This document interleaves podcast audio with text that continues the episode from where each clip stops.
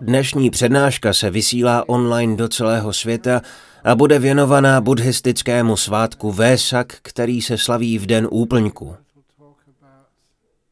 Nebudu však hovořit o věcech, které všichni známe, ale spíše o tom, jak z něj můžeme čerpat. Za pomocí příkladů a příběhů se pokusím ukázat, jakou spoustu inspirace v něm můžeme nalézt. Jsem mnichem už velmi dlouho. Buddhistou ještě o něco déle. A je úžasné, jak je pro mě snadné nechat se inspirovat. Když přemýšlím a připomínám si některé kvality svátku Vésak, probouzí to ve mně velké nadšení. Ale mám ho spojen i s určitými hloupostmi, které jsem dělal. Jedna z prvních oslav svátku Vésak, které jsem se zúčastnil, se udála ještě během mých studií na univerzitě ve Velké Británii. Šli jsme do univerzitního klubu. Poslouchal jsem příběh o Budhovi, jenž se usadil pod stromem a dosáhl úplného osvícení. To mě silně inspirovalo. Chtěl jsem to udělat také.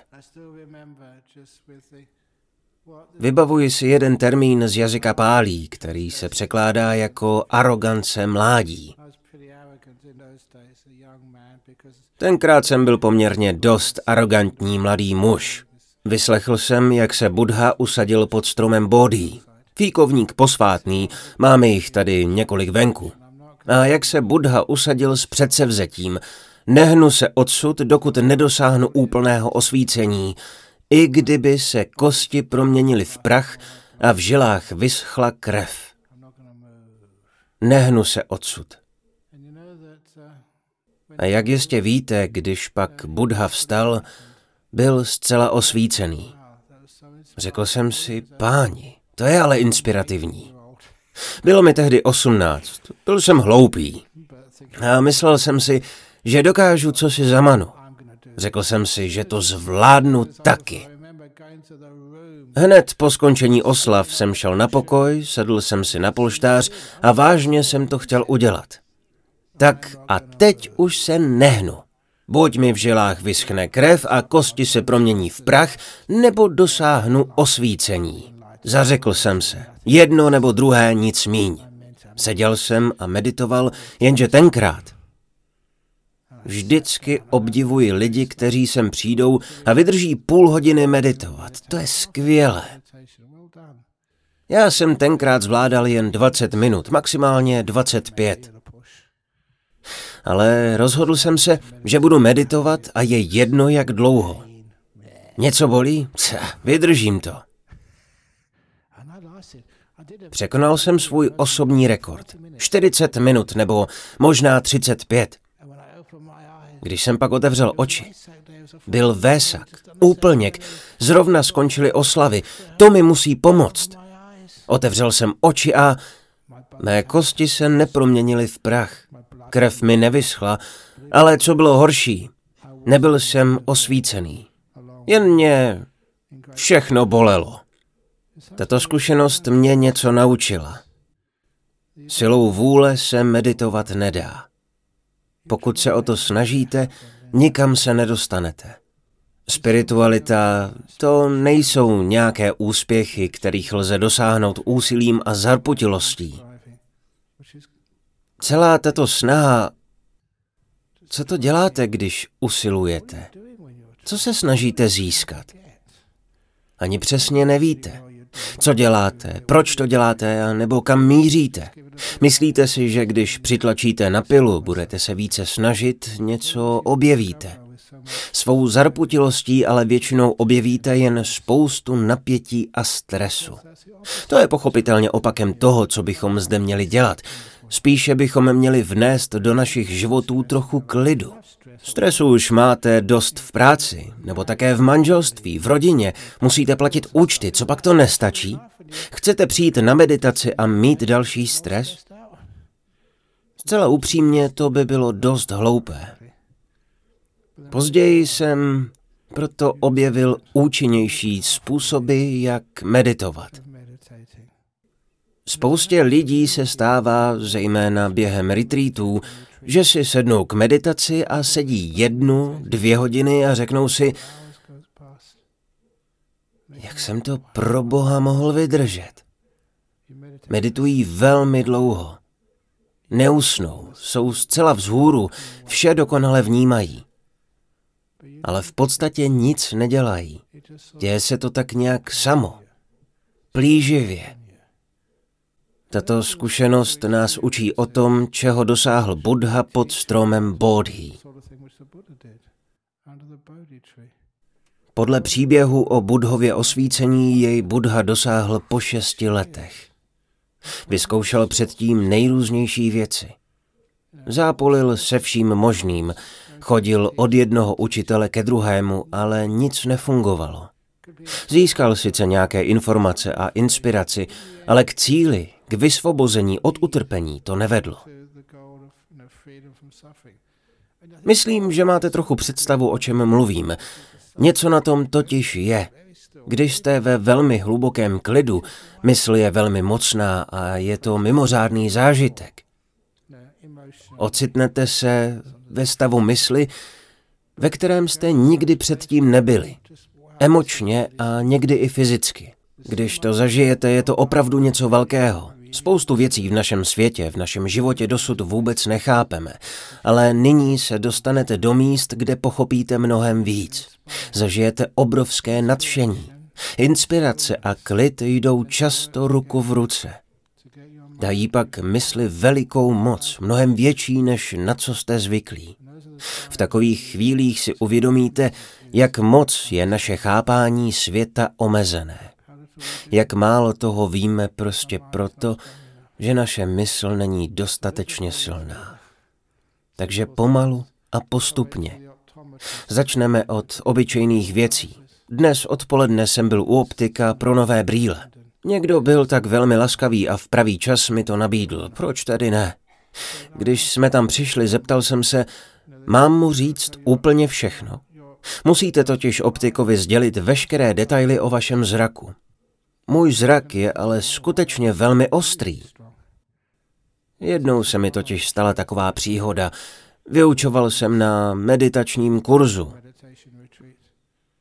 Mnozí tu historku znáte. Vedl jsem meditační retreat, zažíval jsem velmi hluboké a příjemné meditace, ale pak jsem jednou musel jít na toaletu. Asi tušíte, co přijde. Šel jsem tedy na záchod a většinou se snažím, aby ta příhoda působila decentně a proto tomu říkám, že jsem šel dělat číslo dva.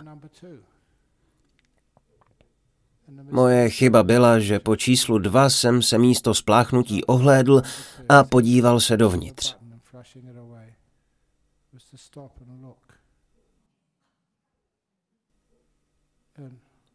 A zcela upřímně, vůbec nepřeháním, když to říkám. Věřte tomu nebo ne, ta věc, co plavala ve vodě, byla tak nádherná, že jsem z toho byl úplně pav.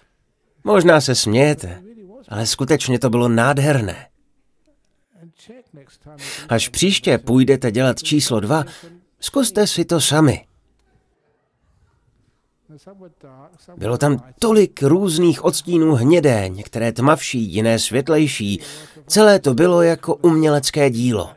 To, jak ty barvy spolu hrály. A také ty tvary. Bylo to jako nějaká sochařská práce od Rodéna, od Michelangela, nebo Bůh ví koho. A pak ta vůně.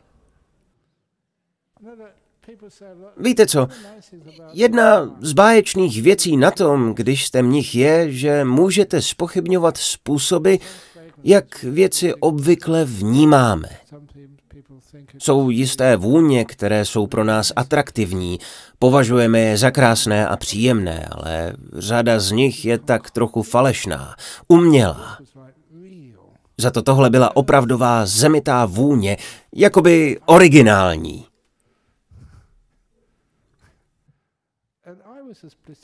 Byl jsem blahem bez sebe, jen jsem na to zíral. Proto jsem se u toho optika ptal, Bude v pohodě, když mu řeknu, jak mám silný zrak? Možná by mi změnil medikaci, nebo by mě rovnou poslal do blázince. Nicméně tohle se vážně stalo. Byla to reálná zkušenost. Ale v podstatě vypovídá o tom, jak velice omezené jsou naše zrakové schopnosti. Proč v tom nedokážeme vidět krásu? Proč nedokážeme vidět věci do hloubky? Tyto příhody se nezřídka stávají, pokud se vážně věnujete duchovním praktikám, jako je meditace. Mně se to už stalo mnohokrát. Určitě i vám. Někdy tady medituji, cítím příjemný klid, třeba jen 25 minut, pak otevřu oči a spatřím tento koberec. Ten koberec jsme neměnili od té doby, co jsme se sem nastěhovali. Jak je to dlouho? 30 nebo 40 let? Ale přesto, že tady medituji velmi často, někdy otevřu oči a... Páni. Najednou vidím tolik různých barev. A jak spolu ty barvy hrají. Jakou to má texturu. Úplně zírám. Není to tím, že bych to jen předstíral. Někdy otevřu oči a vidím opravdovou nádheru. Vidím v tu chvíli věci mnohem více do hloubky, než dokáže oko za běžných okolností. Co se vlastně děje? Stane se to, že výrazně zesílí nejen zrak, ale i vnímání prostřednictvím mysli, která stojí za zrakovými věmi. To je jedna z věcí, kterou mě buddhismus inspiroval. Je to to nejzákladnější pro pochopení buddhismu. Možná jsem to zatím dost nezdůrazňoval, jelikož jsem měl pocit, že jsem v této oblasti nedokázal být dostatečně přesvědčivý. Hovořím zde o prioritě mysli. Je to šestý smysl a je skutečný, je mocný.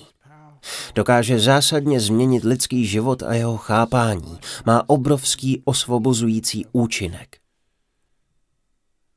V západní kultuře většinou uznáváme jen pět smyslů a tento pohled převažuje i v současné vědě. Já jsem byl v minulosti také vědcem a stále vědu respektuji, ale věda nedosahuje dostatečně daleko. Bohužel odmítá přijmout existenci mysli, jež je však fundamentálnější a mocnější než zbývajících pět smyslů. Zrak, sluch, čich, hmat, chuť. Avšak existenci mysli, vědění, nelze popřít. To vysvětluje, co se odehrává, když se podíváte po hluboké meditaci do záchodové mísy nebo na obyčejný koberec a ten se rozzáří nádhernými barvami. Není to tím, že bych se zbláznil, ani nejsem pod vlivem drog. Je to tím, že mysl získala obrovskou sílu a moc. Pokud pochopíte, jakou má mysl moc, váš život se zásadně změní. Hovoříme-li o tělesném zdraví, není pak příliš těžké se zotavit z různých zranění, rakoviny, Alzheimerovy choroby, Můžete dokázat spoustu věcí, poněvadž mysl má skutečně velkou moc. Je mnoho podobných situací, kdy mi lidé říkají, že jsem se nejspíš pomátl, že nevím, o čem mluvím. Ale já tvrdím přesný opak. Ať tak nebo tak, vždy rád cituji jednoho člověka. Měl jsem v životě dobrou karmu, jelikož mám jednoho kamaráda, kterým je profesor Bernard Carr, emeritní profesor teoretické fyziky na Queen Mary College v Londýně a blízký spolupracovník zesnulého profesora Stephena Hawkinga. Byl členem nejužšího okruhu lidí kolem Stephena Hawkinga, možná jeden z pěti či šesti těchto lidí. On je totiž špičkový teoretický fyzik. Skamarádili jsme se na univerzitě. Byl tady u nás na jedné konferenci, kterou jsme pořádali. Sám jsem ho sem po mnoha letech pozval. On se stal špičkovým fyzikem a já špičkovým buddhistou. To je zajímavé. On je také buddhistou a s jednou věcí naprosto souhlasí. Že mysl, tedy šestý smysl, má prioritu. To je naprosto zřejmé. Jakmile akceptujeme tento šestý smysl, uznáme i jeho moc a můžeme ji využít k rozvíjení nejrůznějších schopností. Můžeme mít sluch jako špičkový hudebník, zrak jako špičkový malíř nebo fotograf a ještě mnohem více. Budete umět cítit do hloubky. Budeme schopni vědět intenzivně. Ukázal jsem vám jen pár příkladů, kdy dokážeme vidět krásu tam, kde by ve skutečnosti ani být neměla. Alespoň tak nás to učili. Když začneme spochybňovat některé věci, které nám byly vštěpovány, jelikož to, co zažijeme, je skutečné, uvidíme, že mysl má velkou moc. Právě tuto moc využil Buddha, když seděl pod stromem Bodhi v den, kdy slavíme svátek Vésak. On tam jen seděl. Neposlouchal přednášky, nechodil na univerzitu, nebral žádné drogy. Byl jako obyčejný člověk. Tiše seděl, pohroužen do obrovského klidu. Klid je to zásadní. Klid totiž není něco, co lze vynutit silou nebo nějak vykonat. Klid přichází, když se od všeho oprostíte. Už mnohokrát jsem ukazoval jeden názorný příklad.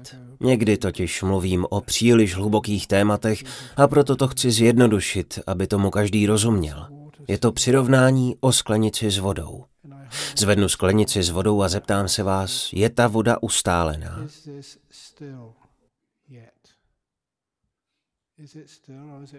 Je v klidu nebo se hýbe? Ovšem, že se hýbe. Proč se ale hýbe? Poněvadž nedávám pozor, že ano? Nejsem dost všímavý. Tak teď budu dávat větší pozor. Přestala se hýbat?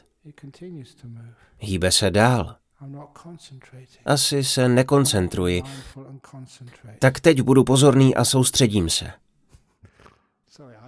Omlouvám se, vždycky mě to rozesměje. Ale vážně se koncentruji. Opravdu se snažím držet jí absolutně v klidu. Všiml jsem si jedné věci. Když se hodně snažím, voda se hýbe víc a udržet jí v klidu se mi nedaří. Ale právě takto spousta lidí medituje. Mnoho lidí mi říká, že se snaží meditovat, ale nejde jim to. Přemýšlejí o všem možném, nedaří se jim sklidit mysl a posléze to vzdají. Prosím, nepřestávejte meditovat. Přestaňte se snažit. S meditací nepřestávejte. Pokud se nedostavuje klid, nejspíš to jen neděláte dobře. Dokonale ustálit vodu je totiž ta nejjednodušší věc na světě. Odložíte ji, necháte ji být. Ukazují to velmi názorně a lidé to pak snáze pochopí. Podívejte se teď. Voda je absolutně v klidu. Teď už víte, jak funguje meditace. Klid dodá mysli velkou energii. Tělo potřebuje cvičit, avšak mysl potřebuje klid. Je to jiný typ entity. Jak mysl sklidníme? Necháme ji být. Necháme ji na pokoji. Přestaneme se snažit. Tak, jako to tvrdí lidé jako Eckhart Tolle. Být hlavou v přítomném okamžiku, to je ten trik. Pokud nepřemýšlíme o budoucnu ani o minulosti, nemáme důvod o něco usilovat. Přání a touhy ztratí smysl. K tomu, abychom mohli něco chtít, potřebujeme být myšlenkami v budoucnosti. Podobně opustíme-li minulost, Zmizí pocity viny a jiné nevyřešené záležitosti. Svou minulost si většinou v hlavě tvoříme sami. Cítíme se v ní totiž doma. Je to takové naše šidítko a bojíme se, že o něj přijdeme. Neberte mi moje šidítko. Navykneme si na něj. Nemá žádný jiný význam, než to, že nám přináší pocit, že je to normální. Když dáme minulost i budoucnost stranou, tlak zmizí. Najednou se cítíme volní.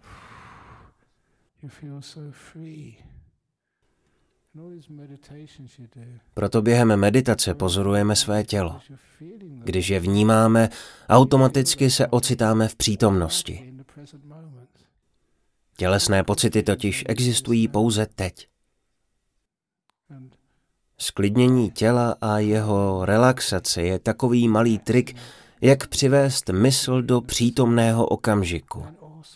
Mít uvolněné tělo je navíc velmi příjemné. Ani trochu nepřeháním. Mniši nelžou. Ale častokrát na začátku meditace nemám vůbec chuť tělo opustit a zaměřit svou pozornost na mysl. Vnímat své tělo je strašně příjemné, maximálně se uvolní. Když pak jdu do své mysli, je to neskutečně příjemný pocit a také se mi jej nechce opustit. Zazvonit na zvon a ukončit meditaci je pro mě velká oběť. Zvon jeden hloupý. Ne, v pohodě. Meditace je nádherný pocit, úplně se rozplývám.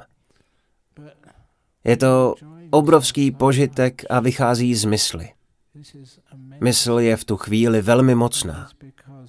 V buddhismu říkáme, že jsme osvobození od mentálních překážek, od chtění i nechtění. To dodá mysli ohromnou sílu. Vnitřní ticho a klid stále narůstá, je čím dál silnější. Je to divné. Někdy máme pocit, že už jsme v klidu, ale to ještě vůbec nic není.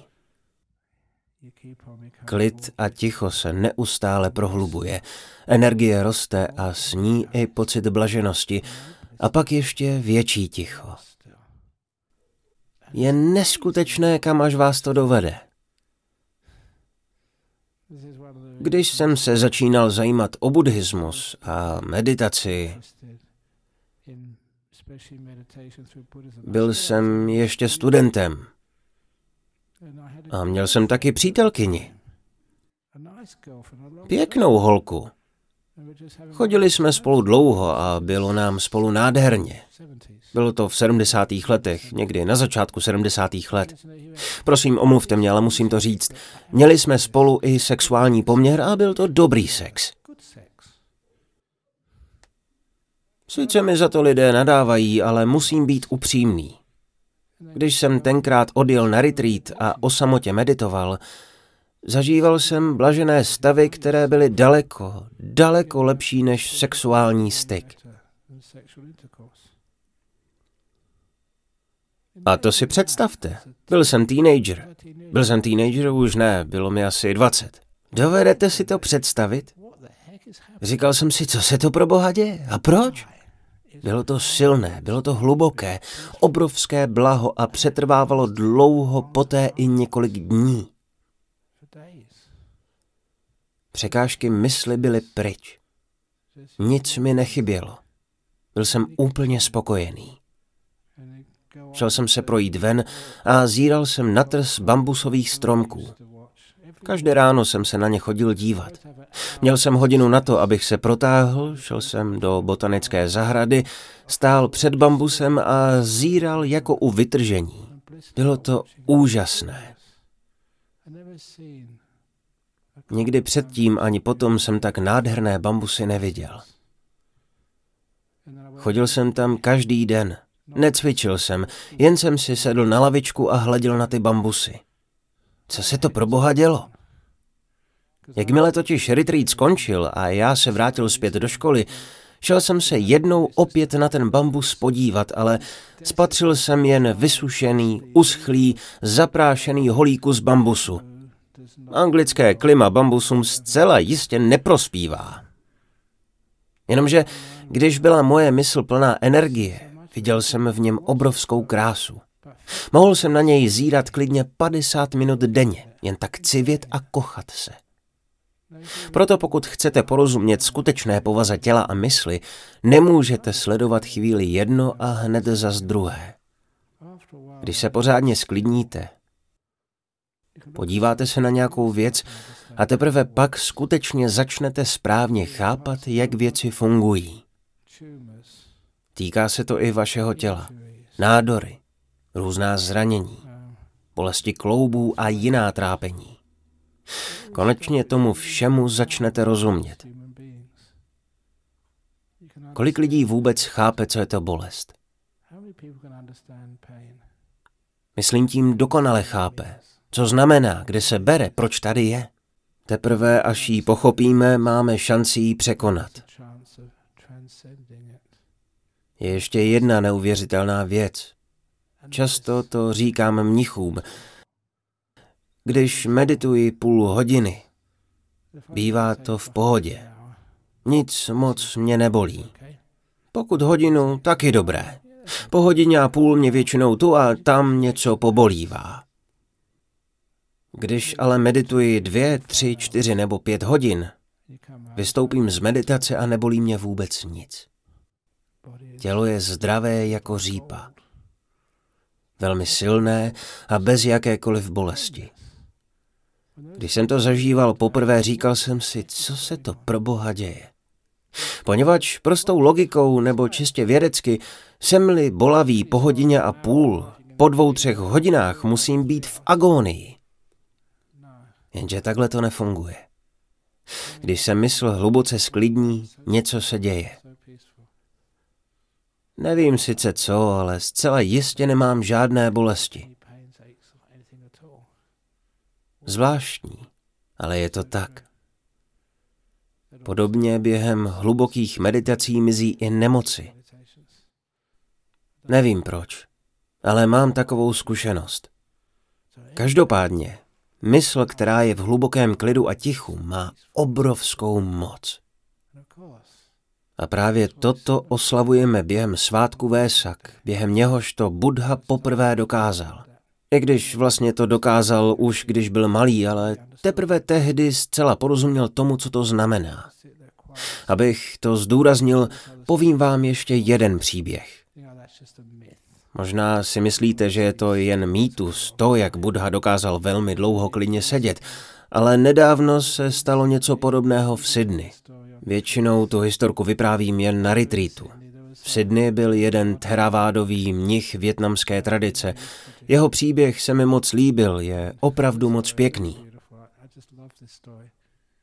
Meditační kurz začal v pátek večer úvodní asi jen půlhodinovou meditací, po níž byla na programu hodinová přednáška o damě a pak se mělo jít spát. Bylo to první den a někteří účastníci přijeli až z veliké dálky. Ten mnich se usadil k půlhodinové meditaci, avšak pokračoval v ní nepřetržitě celých osm dní. Jen tam tak seděl jako socha Budhy. Nechodil na toaletu. Nic nejedl ani nepil, jen tam tak seděl.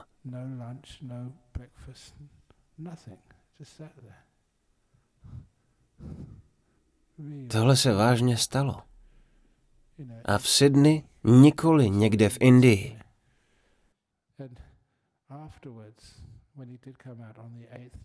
Osmý den vystoupil z meditace den před skončením kurzu. Všem se hrozně omlouval za to, že byl pohroužen do hluboké meditace a nemohl přednášet. Ale představte si, že byste to viděli na vlastní oči.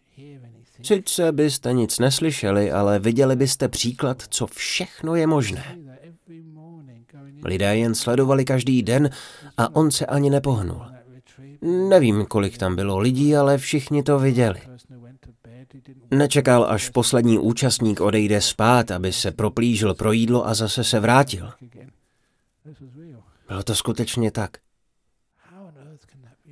Jak si to vysvětlit? Podobné věci nás vybízejí k zamyšlení nad světem, ve kterém žijeme. Ukazují, co všechno je možné. V takových chvílích něco pochopíme. Když pak oslavujeme svátek Vésák, uvědomíme si, že právě tohle Buddha dělal, když seděl pod stromem Bodhi. Pohroužil se do tak hluboké a mocné meditace, že byl schopen poznat pravou podstatu těla a mysli a také vesmíru a veškerých dalších věcí. Stal se dokonale osvíceným Budhou. Odhalil, jak mysl funguje, co jí pohání, co jí vede jeden den za druhým. Jeden okamžik za druhým, od jednoho zápasu ke druhému, od jedné radosti ke druhé. A také proč? Co vás žene?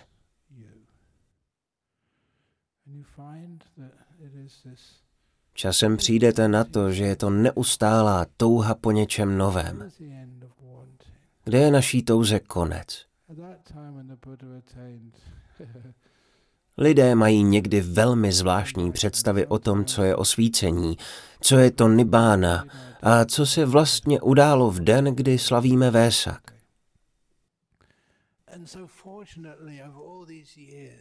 Naštěstí v průběhu mnoha a mnoha let lidé naschromáždili nejrůznější podobenství, různé způsoby, jak něco tak hlubokého, jako je osvícení, popsat. Už jsem mnohokrát uváděl jeden takový příklad, který se mi moc líbí. Krásně totiž popisuje, co dělá spousta lidí celý život a úplně marně. Je to příběh o pěti dětech, které hrály hru na splněná přání. Je to nádherný příběh. Pět dětí hrálo hru, které z nich vymyslí nejlepší přání. První dítě řeklo rychle a bez rozmyslu.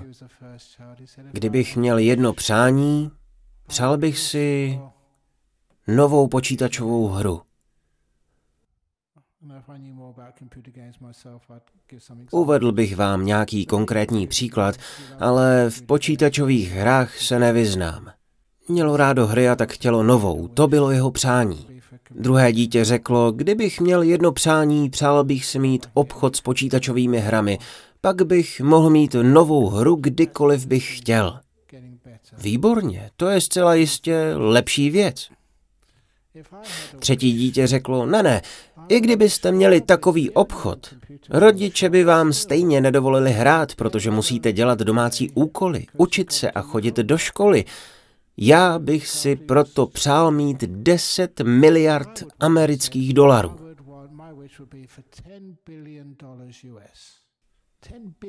10 miliard. To nemůžete utratit za celý život, pokud tedy nejste vláda. Jakmile budu mít 10 miliard dolarů, nejprve si koupím obchod s počítačovými hrami a pak si koupím svou vlastní školu. Když máte svou vlastní školu, platíte si ředitele nebo ředitelku i všechny učitele. Musí vás nechat projít, jinak byste je vyhodil a zaměstnal někoho jiného. Jakmile vychodím základku, koupím si svou střední školu, pak univerzitu, diplom i tituly a nebudu muset vůbec nic dělat. Budu celý den i celou noc hrát hry, najmu si domů kuchaře a personál, aby mi vařili, co budu chtít. Najmu si ochranku, aby na mě nemohli rodiče.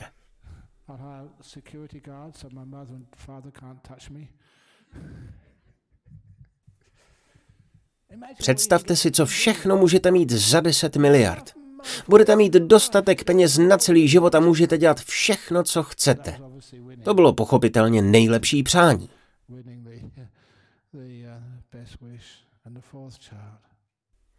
Čtvrté dítě ale bylo mimořádně mazané. Když se jí zeptali, co by si přálo, neřeklo 20 nebo 30 miliard. To už je totiž stejné. Takové peníze se stejně nedají utratit. Ta dívka tady řekla, Kdybych měla jedno přání, přála bych si mít tři přání. To by bylo mé přání. Za první přání bych si pořídila obchod s počítačovými hrami. Za druhé přání bych získala 10 miliard dolarů. A třetí přání by mi dalo další tři přání. Tak bych mohla pokračovat do nekonečna. Zkuste přebít toto. To je těžké překonat. Je to možnost mít nekonečná přání. To třetí dítě, které chtělo 10 miliard, je jako mnoho lidí, kteří touží vyhrát v loterii a mít hromadu peněz. Nebo ještě víc. Jdou do biznisu a stanou se z nich milionáři, z některých i miliardáři. Myslí si, že jim to dodá smysl života. Mají pravdu? Kolik peněz potřebujete? Myslí si, že když získají obrovské bohatství, mohou pak mít všechno, co budou chtít. Ale potom zjistí, že peníze sami o sobě jim nezajistí všechno, co chtějí, tak se vrhnou do politiky. Mnoho bohatých lidí to tak dělá, například Andrej Bardon, Malcolm Turnbull. On už v životě nemusel pracovat, peněz měl hromadu. Tak proč chtěl ještě pracovat? Poněvadž k tomu, aby měl všechno, co chtěl, peníze nestačí. Chtěl k tomu i moc. Jak to čtvrté dítě, mít možnost nekonečných přání. Jenže to poslední dítě překonalo všechny ostatní děti. Byla to velice chytrá holčička a prohlásila. Kdybych já měla jedno přání, její přání předčilo všechna předchozí přání a popisuje, co to je osvícení, čeho dosáhl Buddha pod stromem Bodhi v den, kdy slavíme Vésak. Řekla, přála bych si být tak dokonale spokojená, že už bych žádné další přání v životě nepotřebovala. Páni, jak krásný popis toho, co znamená osvícení. Konec veškerého chtění. Být natolik spokojený, že už žádné jiné přání nepotřebujete. To mnoha lidem chybí. Proto často říkám, že existují dva druhy svobody. Chceme přece být svobodní, chceme být volní. Co potřebujeme ke svobodě? Na světě jsou dva druhy svobody. První je svoboda cokoliv si přát, mít cokoliv a kdykoliv chcete. To druhé je být osvobozen od všech přání, když už po ničem netoužíte. Jste úplně v pohodě. Úplně v klidu, ať se děje, co se děje. To je v zásadě to, co Buddha získal pod stromem Bodhi. Zcela se oprostil od veškerého chtění. Tohle je velmi odvážné tvrzení. Nejspíš to zní velice divně. K tomu, abyste byli šťastní a v klidu, bez ohledu na okolnosti vlastně nic nepotřebujete. Nemusíte po ničem prahnout. Lidé mi říkají, to je hloupost a žádné bráme. Přece potřebujeme taky něco jíst. Nedávno jsem tady někomu říkal, že se blíží další výročí. Ověřil jsem si to. Tušil jsem, že to bylo někdy kolem 25. května. Je to 28 let od chvíle, kdy jsem přijel do Austrálie. Vlastně, pardon, 38 let. Přijel jsem 25. května 1983, těsně před svátkem Vésak. Po celá ta léta mě lidé živili. Nikdy jsem o jídlo nemusel prosit. A podívejte, jak dobře mě živili. Nepotřebuji prahnout po jídle ani po věcech. Co potřebuji? Vždyť jste viděli, kde bydlím. V mé jeskyni. I to, jak bydlí mniši. Nemáme žádné drahé věci. Kolik toho mnich vlastně k životu potřebuje? Někdo to kdysi spočítal. Jeden ekonom, co pracoval i pro anglickou centrální banku, myslím, že byl i profesorem ekonomie, provedl před mnoha lety takový propočet. Zjišťoval, kolik peněz stojí postarat se o jednoho mnicha. Došel k závěru, že starat se o mnicha je v podstatě levnější, než se starat doma o psa.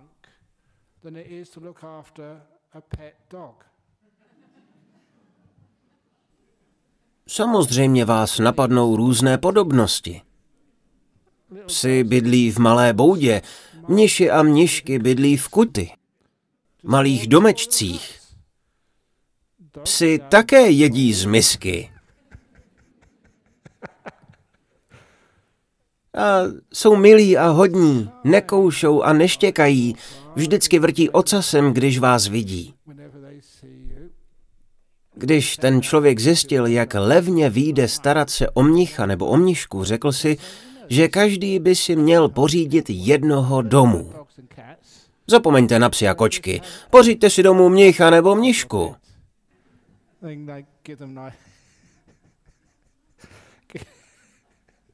Mohou vám čas od času pěkně pohovořit od hamně, když je pohladíte, budou mít velkou radost. A jsou mnohem levnější než pes. To je skvělé. Nicméně, jedním z důvodů, proč to děláme, je, abychom ukázali, jak málo člověk potřebuje k tomu, aby mohl žít, aby mohl existovat. Kolik toho potřebujeme? Nakonec zjistíme, že veškeré naše chtění se zmenšuje a zmenšuje, až si uvědomíme, že toho vlastně potřebujeme jen velmi málo. Lidé většinou chtějí, aby si jich někdo vážil, aby na ně byli jiní lidé milí, aby měli pro sebe chvilku klidu a pohody. Lidé někdy tak moc pracují i o víkendech. Není to krásné, dáme-li si jeden z nejvzácnějších darů na světě? Respekt? Přece nemusíte být dokonalí. To je nádherný dar. Klidně můžete být tím, kým jste. Nemusíte se změnit. Vy děláte chyby, já dělám chyby, všichni děláme chyby, takový je život. Já vždycky říkám, uděláme-li něco špatně, zasmějme se tomu a užijme si to. Ty nejvtipnější situace nastávají právě, když udělám nějakou hloupou chybu. Zítra během oslav budeme recitovat různé modlitby. Recitace jsou ale též součástí západní kultury. Třeba když má někdo narozeniny.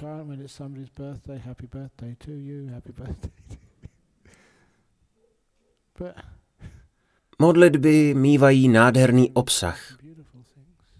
Jsou velmi inspirativní, uklidňující. Některé pomáhají sdílet naší dobrotu s jinými lidmi. Namísto, abychom vykládali nesmysly, což děláme většinu času, pronášíme raději slova, která mají velkou sílu a energii, jdou od srdce a pomáhají druhým. Pochopitelně jsem za svůj život udělal během recitací také spoustu chyb, mám totiž za sebou ohromné množství recitací. S oblibou vyprávím jednu příhodu. Žehnal jsem kdysi na svatbě novomanželům. Musím se přiznat, byl jsem velmi unavený a na místo svatebního požehnání jsem pronášel smuteční modlitby. Nikdy jsem se jim k tomu nepřiznal, zatloukl jsem to. Ale jsou pořád spolu.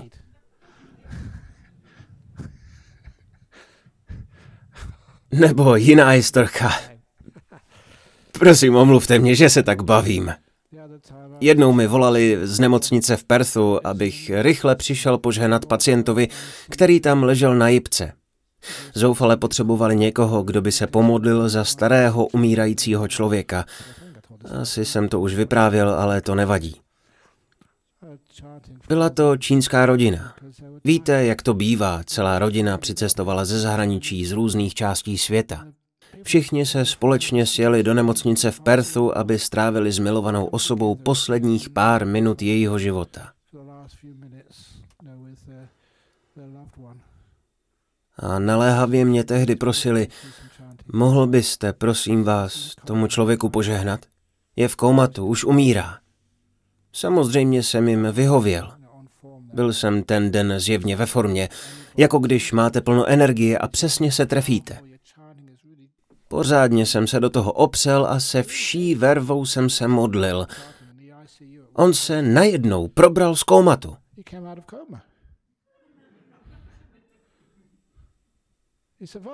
Přežil.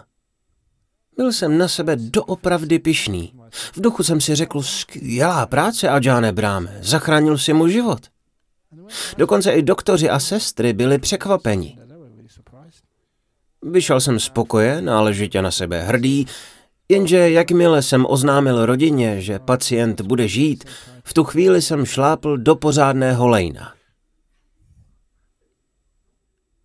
Věřte mi nebo ne, ale už měli domluvený pohřeb. Přijeli z mnoha různých zemí, z Tajvanu, z Hongkongu a Bůh ví odkud ještě.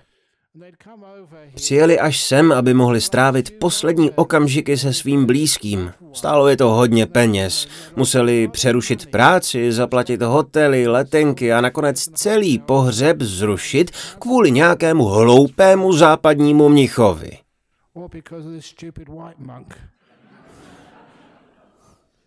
Za normálních okolností bychom očekávali, že dostaneme nějaký příspěvek na klášter, ale tentokrát ani ťuk. Jenže měli mi říct, jakou modlitbu vlastně chtějí. Předpokládal jsem, že chtějí modlitbu za uzdravení. Modlitba za pokojnou smrt je totiž něco zcela jiného.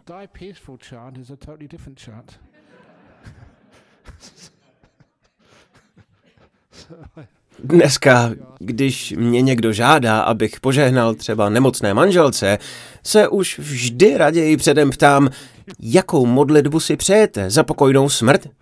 Ne, ne, ona jde jen na malou operaci. Nicméně, abych mohl žít v klidu, nemusím po něčem toužit. Stačí pomáhat a dávat druhým. Pro sebe nic nepožadovat. Dovedete si to představit? Teď máte představu o tom, co je to být budhou, jak to funguje, jak to udělat. Oslava svátku Vésak tak bude pro vás mít mnohem větší smysl.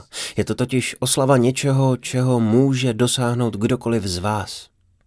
Můžete to cítit, poznat. Každý z vás může zakusit tytéž stavy hlubokého klidu. A někomu se to i povede. Kdokoliv z vás může využít tyto úžasné stavy mysli, očištěné mocí ticha, a přehodnotit svůj pohled na to, o čem je doopravdy život a o čem je touha. Žijeme ve světě velmi velkých tužeb. Způsobují nám v životě spoustu problémů. Velké problémy s životním prostředím, s ekonomikou. Kolik toho potřebujeme? Vždyť je dost pro všechny. Jenže my pořád jenom chceme a chceme a chceme. Představte si, že bychom uměli naše touhy omezit. Skutečně omezit. Nikoli z donucení, nýbrž proto, že pochopíme, jak jsou zbytečné. Byli bychom pak mnohem klidnější, duchovně vyspělými lidmi. Víte proč? Protože je to větší radost. Větší inspirace. Dá nám to více zdraví. Nebudeme potřebovat tolik léků, tolik lékařů a sester. Doktoři a sestry musí dřít až do úmoru. Ale proč? Nemohli bychom s tím něco udělat? Odpověď zní ano, mohli. Prostě méně chtít. Být více v klidu. Více si života vážit. Být laskavější. Spousta těchto zbytečných problémů by pak vůbec nevznikla. Tak to tedy oslavujeme. Už bych měl ale končit. Prosím, omluvte mě, mohl bych mluvit a mluvit do nekonečna. Takže vám děkuji za pozornost. Bylo to malé zamyšlení o Budhově a o podstatě osvícení u příležitosti svátku Vésak.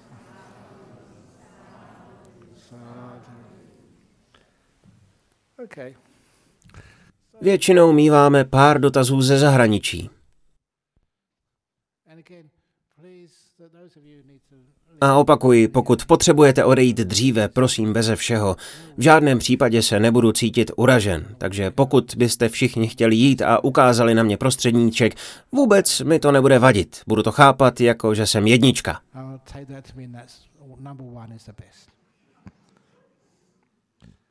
Okay. Dotaz.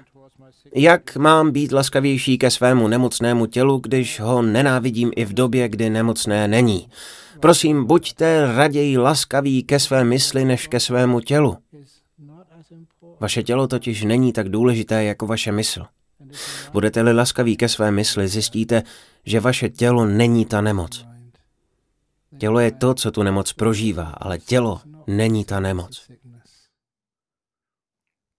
A body which is experiencing sickness, but the body isn't the sickness. Už jste to jistě ode mě mnohokrát slyšeli. Chodím do věznic a nikdy tam nevidím zločince, vrahy nebo zloděje. Vidím pouze člověka, který někoho zavraždil. Člověka, který něco ukradl, ale ne zloděje. Změníte-li takto způsob vnímání, pohlédnete na tělo a vidíte, že sice je nemocné, prožívá nemoc, avšak to není to celé. Vaše tělo bylo nejspíš dlouhou dobu zdravé, teď je pro změnu nemocné. Později se zase uzdraví.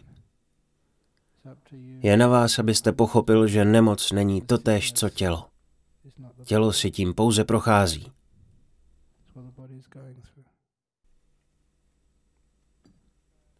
Dotaz ze Singapuru. Často se při práci vystresuji až do úplného vyčerpání, poněvadž se bojím, že nejsem dostatečně připravená kvůli perfekcionismu a vysokým nárokům. Dokonce i během nemoci nebo po ní. Můžete mi poradit? Váš strach pramení z toho, že se příliš staráte o to, co si o vás druzí myslí. Ten dotaz přišel ze Singapuru, tam mývají lidé hodně stresu. Jenže zjistíte, že zvládnete mnohem víc, pokud budete žít bez tohoto strachu.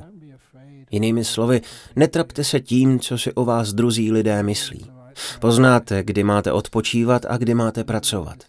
Jste v napětí a myslíte si, že tím děláte co nejlépe to, co od vás druzí požadují, ale ve skutečnosti to váš výkon snižuje. Za to, když si odpočinete.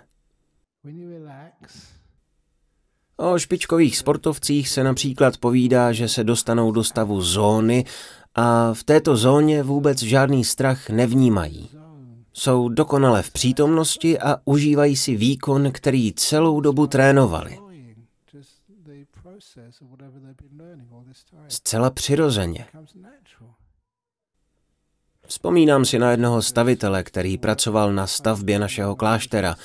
Říkal, že dostal zakázku na stavbu domu od velmi bohatého člověka ze Sydney. Ten člověk mu řekl, že chce absolutně to nejlepší, ať na ničem nešetří. Když jednou přišel zadavatel zkontrolovat stavbu, uviděl tam velmi mladého hocha, kolem 18 nebo 19 let, který zdil zeď.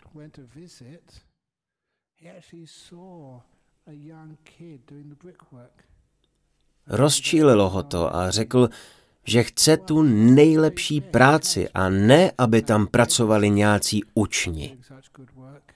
Stavitel mu však poradil, ať se jde na toho kluka podívat. Bylo mu sice jen osmnáct a vypadalo to, že ani nic moc nedělá, ale všechny cihly kladl rychle a dokonale. Stavitel řekl, že ten hoch popisuje, že je jakoby v zóně. Pracoval téměř bez námahy za to rychle a přesně, proto ho stavitel najal. Zadavatel to viděl a nemohl než souhlasit. Abyste podali dobrý výkon, nemusíte být v napětí. Ve skutečnosti, čím více jste v napětí, tím více chybujete. Proto se raději znovu zamyslete. Snažíte se vyhovět lidem, kteří vás platí. Nemusíte být v napětí. Uvolněte se, abyste se dostala do nádherné zóny a mohla podat co nejlepší výkon. jako by zcela bez námahy. Dotaz z Rumunska. Jak mám najít povolání, které znamená správné živobytí? Trošku s tím bojuji, poněvadž bych nerad ubližoval jiným bytostem. Na to je jednoduchá odpověď. Staňte se mnichem nebo mniškou. Nebo prezidentem buddhistické společnosti, nebo najděte něco podobného. Dotaz z USA. Je mnoho různých směrů buddhismu. Jak si mám správně vybrat? Proč jste si vy vybral zrovna teravádu a ne jinou větev? Abych byl upřímný, teravádu jsem si vybral v Tajsku. Jediným důvodem bylo to, že tajští mniši, které jsem viděl, se více usmívali.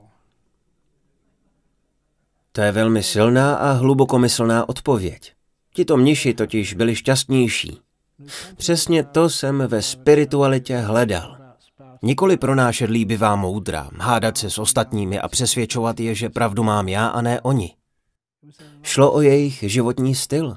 Pochopitelně, když jsem později viděl Ajana Chá, mé nadšení nebralo konce. Viděl jsem, v jaké pohodě dokáže někdo být i v těch nejtěžších situacích.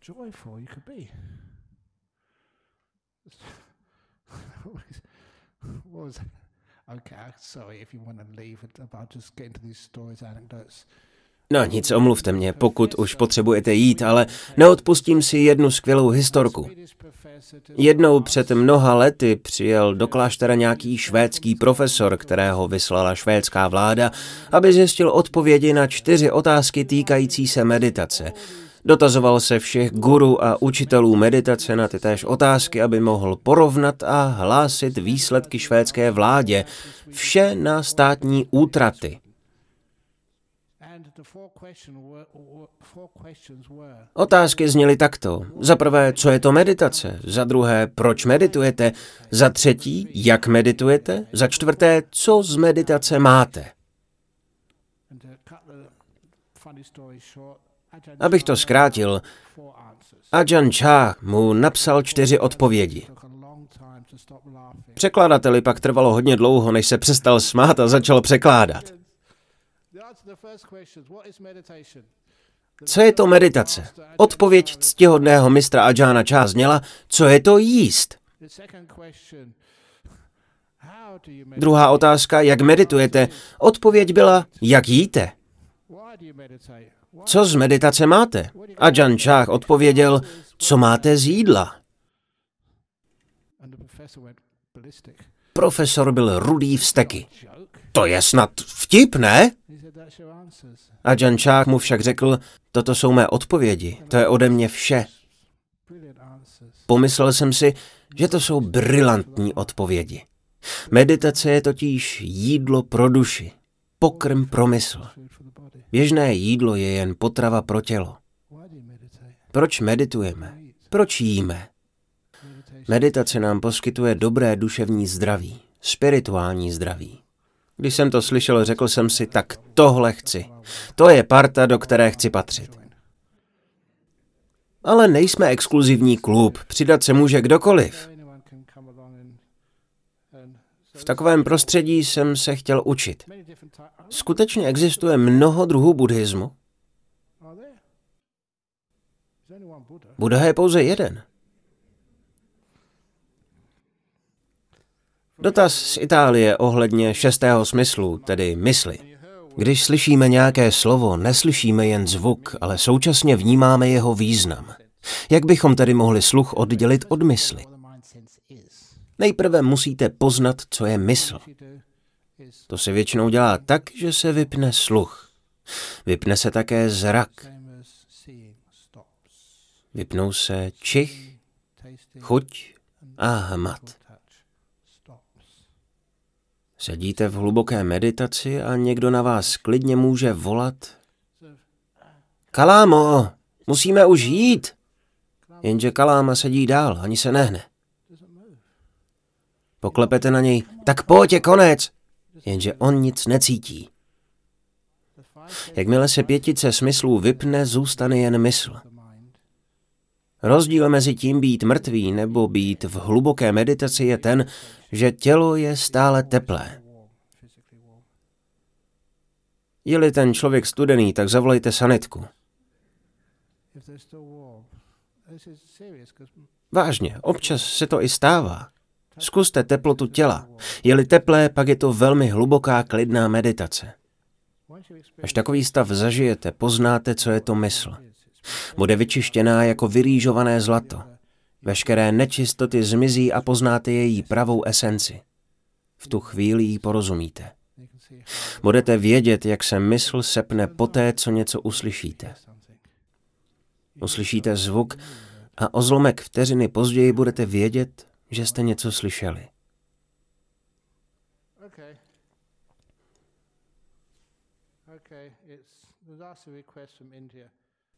Poslední dotaz z Indie.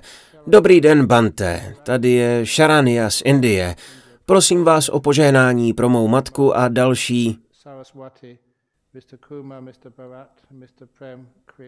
kteří zemřeli na covid, kéž dosáhnou nibány. Ano, lidé někdy umírají, ale dobrá věc v Indii, doufám, a také v Austrálii je to, že se smrti tolik nebojíme. Patří to k životu. Když někdo zemře, necháváme ho jít. A doufám, že jakmile se opět narodí, bude mít trochu delší život a něco se z problémů a těžkostí života poučí. V některých zemích, jako je třeba Austrálie, reagujeme na smrt s prominutím přehnaně. Smrt je však normální, běžná.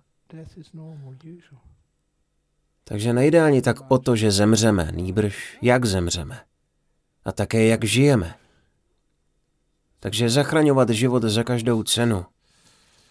Myslím, že tím hodně ztrácíme. Místo toho bychom měli o lidi pečovat. Pečovat i o sebe, spíše než se snažit všechno zachraňovat. Už asi mluvím hodně dlouho. Myslím, že jsem už dříve hovořil o meditaci umírání. Bylo to zde? Ano, o umírání a smrti. Nebo to bylo v klášteře Bodhiniana? Každopádně ve stručnosti už opravdu poslední věc. Učil jsem jednu velmi názornou metodu. Meditaci o umírání.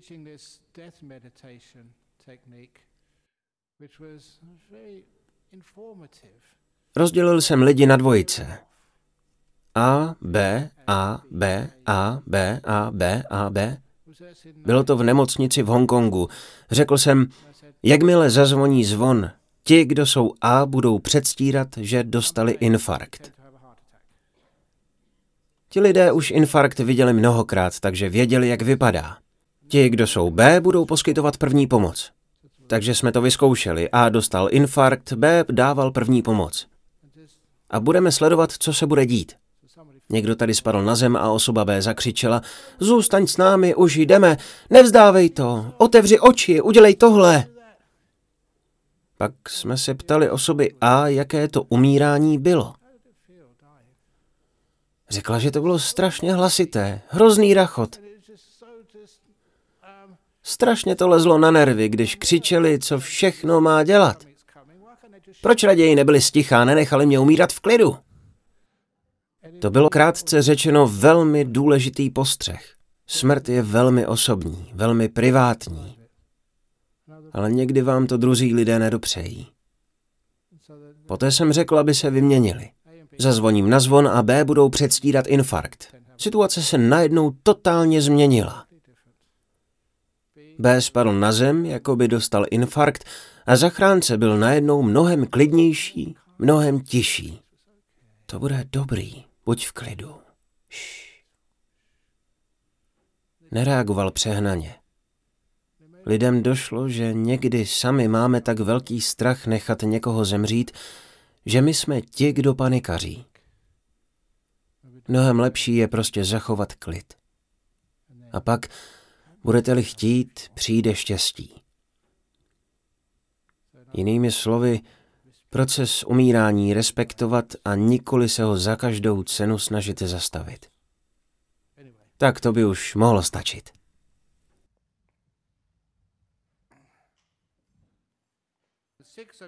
V šest hodin se sejdeme k závěrečné části oslav svátku Vésak, což je obětování květin, modlitby Pronesu krátkou řeč a uděláme takzvanou obchůzku.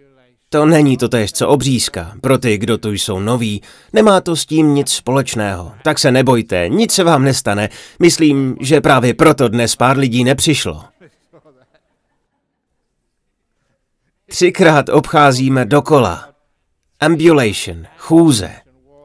Dali jsme do parku malou svatyni, nebo je tam obvykle strom Bodhi, pod kterým Buddha dosáhl osvícení a třikrát vše v tichosti obejdeme. Poprvé na počest Budhy, pak Dhammy a nakonec Sangy. Vysvětlím to později. Žijte v klidu, buďte laskaví a mírní. To je cesta těch, kteří jsou buddhisty a žijí v souladu s pěti etickými sliby. Nyní vám všem požehnám. Nikoli pouze těm, kteří před malou chvílí přijali trojí útočiště a pět slibů, nýbrž také vám všem, kdo jste pomáhali s přípravou dnešních oslav. Lidem z audiovizuálního týmu. Všem, kdo pomohli s úklidem. Lidem, kteří zajistili výzdobu.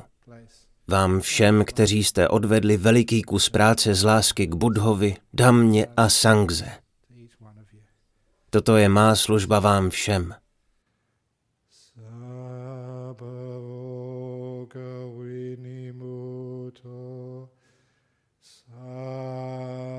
Santapawajito Sabhaviramati Gando Nibuto Chatuang Sabitio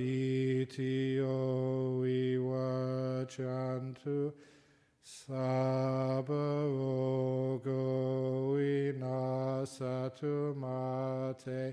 bhavan vantarayo sukhidi gayu gopava Abhivadanhasi Litsa Uttapachalino Chattavo Dhammawatanti Ayuvano Sukhang